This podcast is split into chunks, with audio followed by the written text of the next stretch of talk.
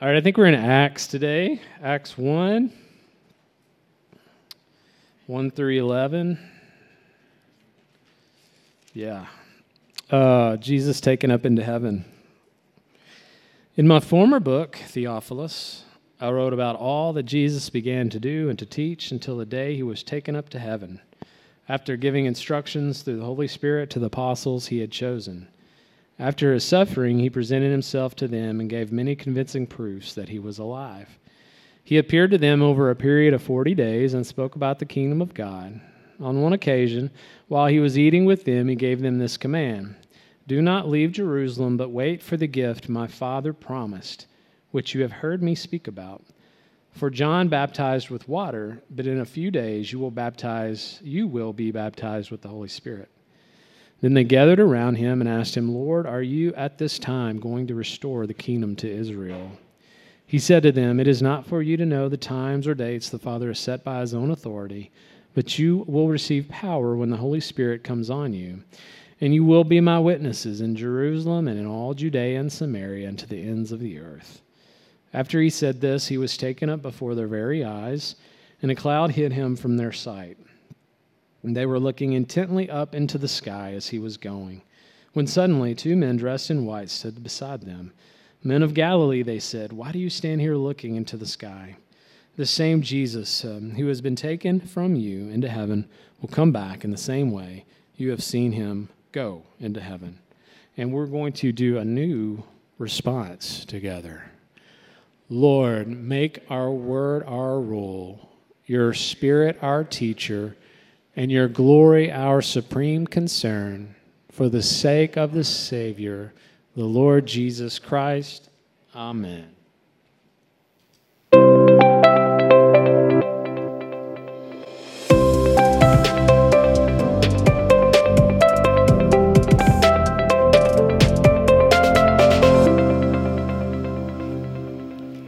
Now what?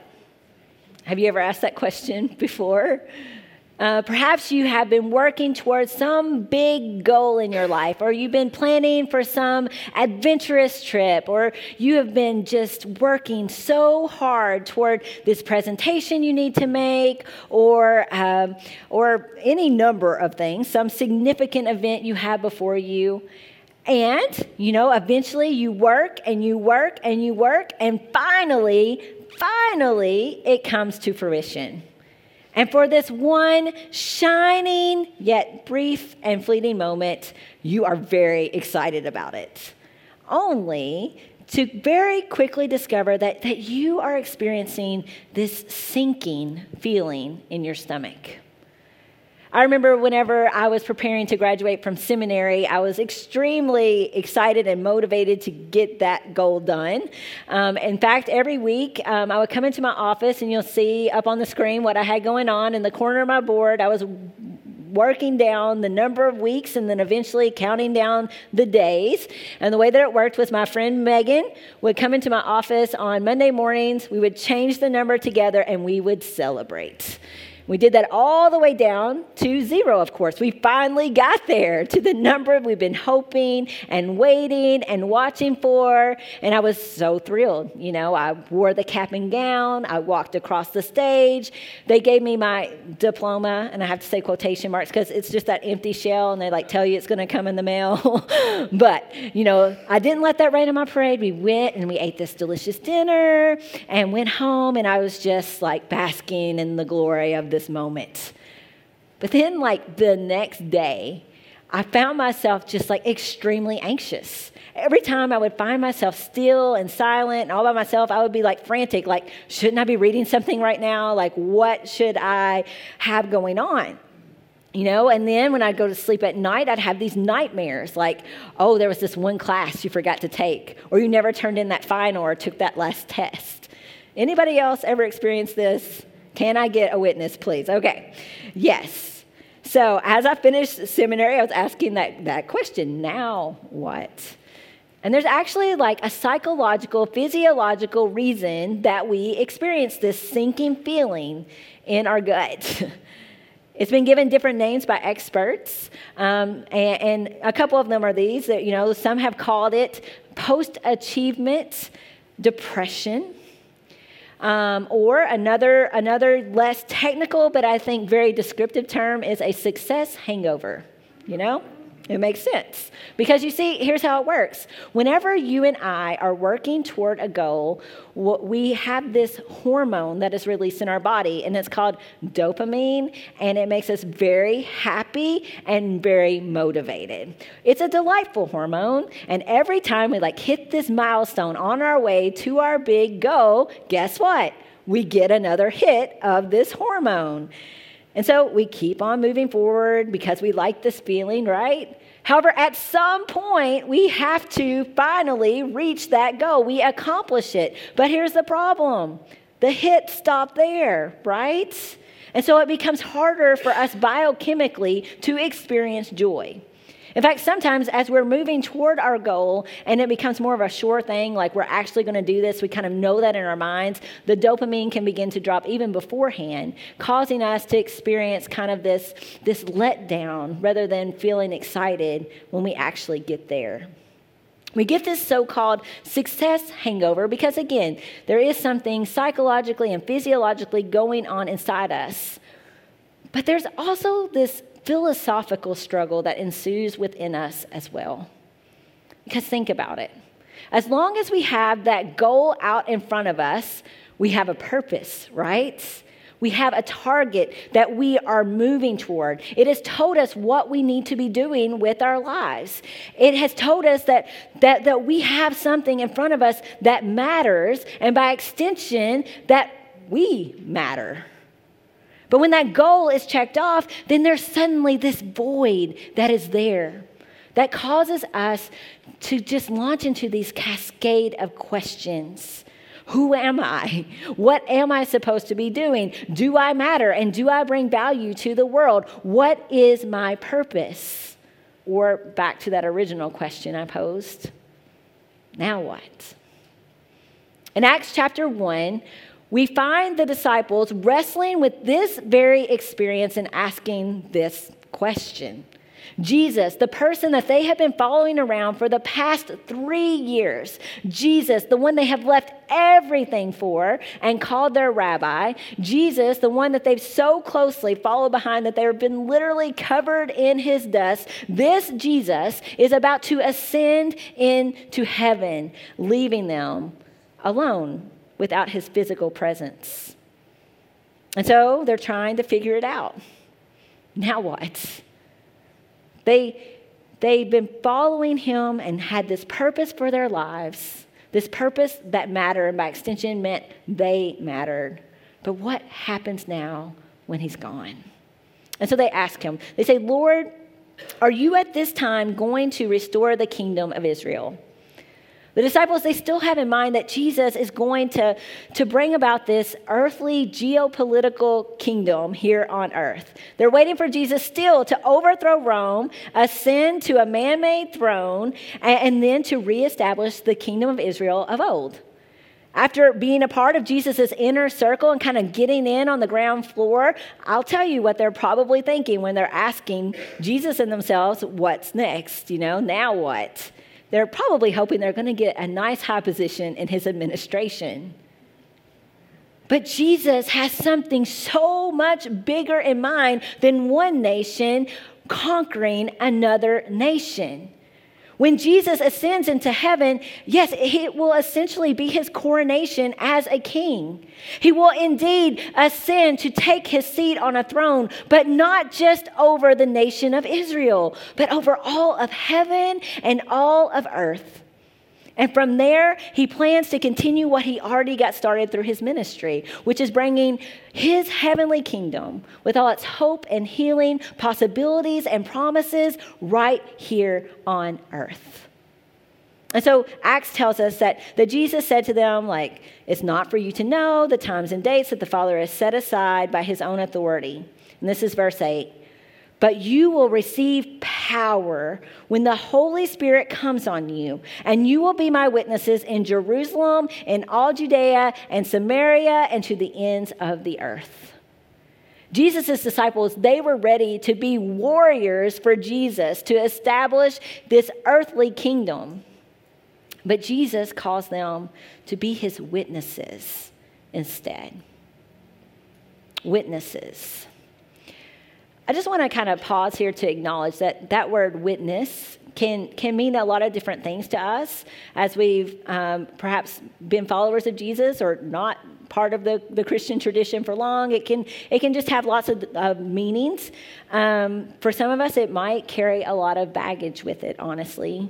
I know in my own religious experience that being a witness once meant just walking up to complete strangers and asking them if they knew Jesus. It meant um, that you had you told people like they needed to take these very specific steps and to watch out if they don't because they might end up down there. It has meant not giving someone hungry a sack lunch or someone who is cold a place to sleep until they have first listened to a gospel presentation. It has often looked like pressuring someone to make a decision to follow Jesus with a whole lot of words. However, the word for witness here in Acts and throughout all of the Bible is so much bigger and so much more powerful than that. The Greek word for witness is, is the word martyr, which is actually the word from which we get the word martyr. It probably sounds very familiar, right? Martyr. The word we use to describe someone who has given their very lives away for Jesus. That's a witness. Being a witness is something we do with both our words and our actions. It is something that is holistic and wholehearted. It is about us being so excited about the ways that we see Jesus at work in us and around us that we are always on the lookout for how he is bringing heaven right here on earth so that we can point it out and participate in it. Jesus' vision was that there would be a community of people empowered by the Holy Spirit that would anticipate and notice, name, and then join his salvation as it breaks forth in our world. And so, over the next couple weeks, we are going to explore this purpose that Jesus has given all of us to be his witness by focusing in on those four key actions of a witness. We're going to talk about how we anticipate, how we notice, how we name, and how we join. But what I want to do today is just kind of give us a big picture of all of those things and what it looks like to be a witness. And so, first of all, witnesses anticipate God's goodness. In Acts chapter 1, what Jesus tells the disciples to do is to go to Jerusalem and to get right to work, or get busy doing something, or bring his kingdom right now through their own power and strength. No, he doesn't say any of those things. What he says is he go, says, Go to Jerusalem and wait. He doesn't tell them to just jump in and get busy doing whatever might, maybe, perhaps could be what he is up to in our world. Rather, he tells them to stay alert. He tells them to keep their eyes and their hearts and their attitudes open so they can catch what he is doing in that moment. And also so that they won't become disillusioned or, or uh, discouraged or disconnected by what they're seeing in the world around them. And I think this is a very important distinction because, again, like my experience of what it meant to be a witness always kind of rested on this idea that, that it's all on us as followers of Jesus to bring about transformation in our world. Like, we need to do that. God needs us to do this for Him. However, the truth is, as a witness, our role is to trust that God, in His goodness, is already at work transforming the people and the world around us. He is the only one who can do it. But He calls us to be the people that expect Him to show up and to do what only He can do in our midst. You know, it's so easy for us to get very distracted and to get hyper focused on, on the negative and the broken parts of our worlds and the things that are not going well. And it's, as a result, easy for us to have anxious hearts that are filled with fear. But Jesus has called us to be this pocket of people on the planet that have hearts of peace because we stay expectant. Witnesses of Jesus anticipate God's goodness. And so let me ask you today what are you expecting these days? Witnesses also notice God's presence. We not only expect it, but we know it when we see it. And I think that this is a big reason that Jesus um, gave his disciples and gave us the gift of the Holy Spirit. In the Gospel of John, Jesus talks about sending the, the paraclete to us, a word that's sometimes translated to be our helper or um, our advocate or even our comforter. But if you break that word down, here's what it means para means with or, or closely beside. And then kaleo means to make a call. And when you put those two things together, here's what you get. In a legal sense, this word was used to mean this it means someone who makes the right call because they are close enough to the situation. Someone who makes the right call because they are close enough to the situation. And so think about that. The Holy Spirit helps us make the right call about where God is present because he is close enough to the situation. Because remember, the Holy Spirit is God Himself, right? He guides us to recognize His own presence. And as we allow the Holy Spirit to do that, to help us see where God is active and at work, the more we allow Him to, to open our eyes to that, the more we start to see how He's doing that all around us all the time. I, it's what I like to um, call the new car effect. Have you experienced this? You go to the car lot and you pick out this beautiful car, and it is the most unique car you've ever seen. No one else in all of Bowling Green owns one, right? And then as soon as you roll off the lot, you start to see the car every place, right? Like everyone in town has this car. But it's because now you become aware that this car exists and you know to look for it. And so all of a sudden, you see it everywhere and you can pick it out in a crowd. In a similar way, witnesses, they notice God's presence. They know it when they see it. And so let me ask you, what are you looking for these days? In addition, witnesses name God's activity. Um, not only do they see it and look for it, but they tell other people about it. Last week, we had people from our congregation stand before us and tell us their stories. And as they stood before you, they were being witnesses. In that moment, they were pointing to the places where they had seen Jesus show up in their lives and bring them new life. It's a similar practice that we ask our small groups to do when they're together, to point out those places where they see God showing up. And it's something that I do with small groups even when, when I'm with other clergy people. When we get it together, we call it glory sightings. Sounds very spiritual, right? We have to give it some silly name, but glory sightings. And we all go around the circle and we, we share the places where we see God showing up. Um, this past Thursday, I had to go to a meeting at the conference office up in Louisville. And on the way there, I knew that they were going to ask me this question. They were going to ask me where I saw God showing up. And so it caused me to stop and to think all the way there about all those different places where I could see God in His goodness, being who He is, and doing what He does.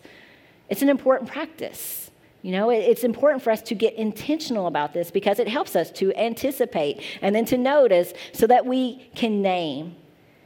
And it's especially important for us to cultivate this practice because it is so tempting for us to only retell and rehearse the bad stuff, right? The things that haven't gone right, the hard things that have made us mad or disappointed us.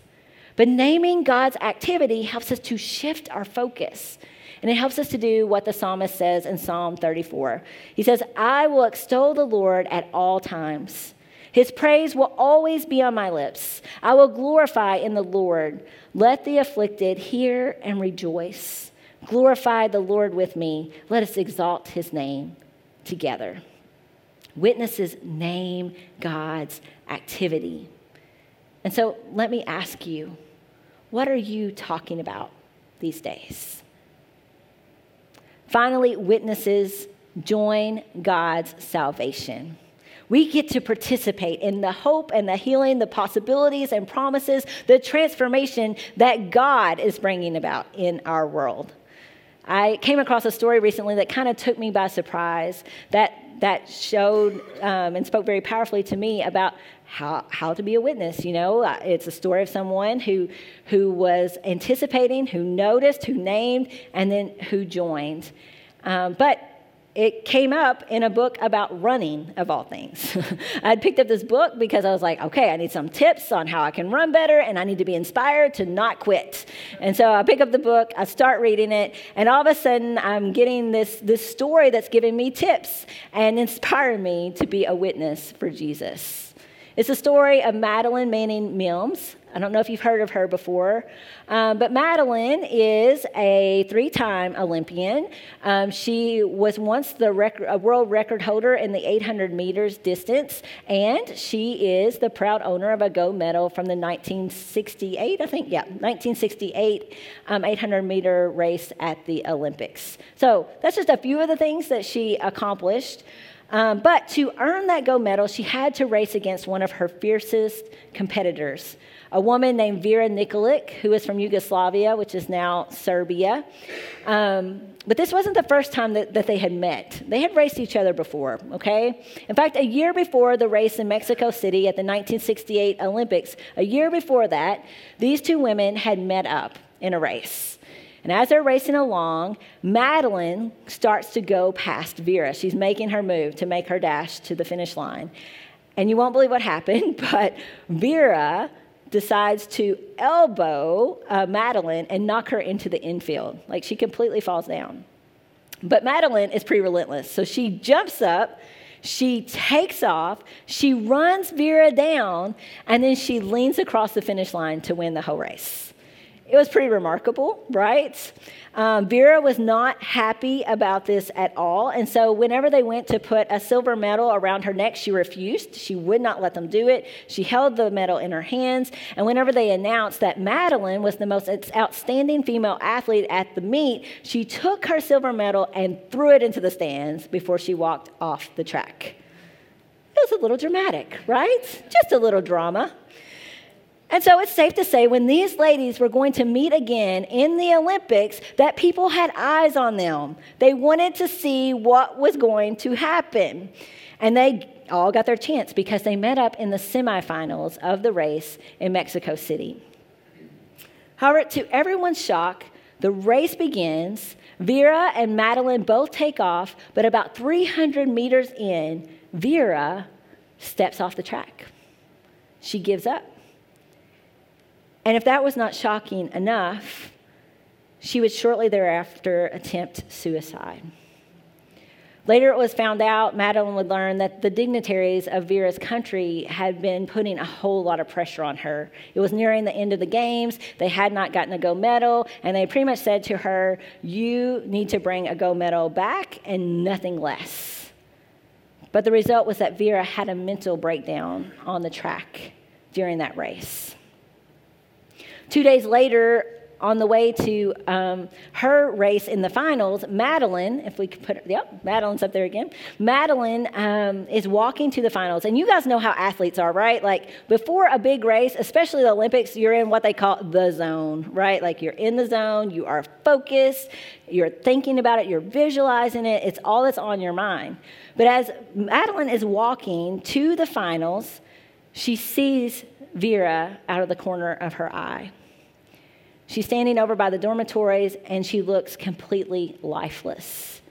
And so, in that moment, Madeline had a decision like she could keep walking on to the finals or she could go and check on Vera.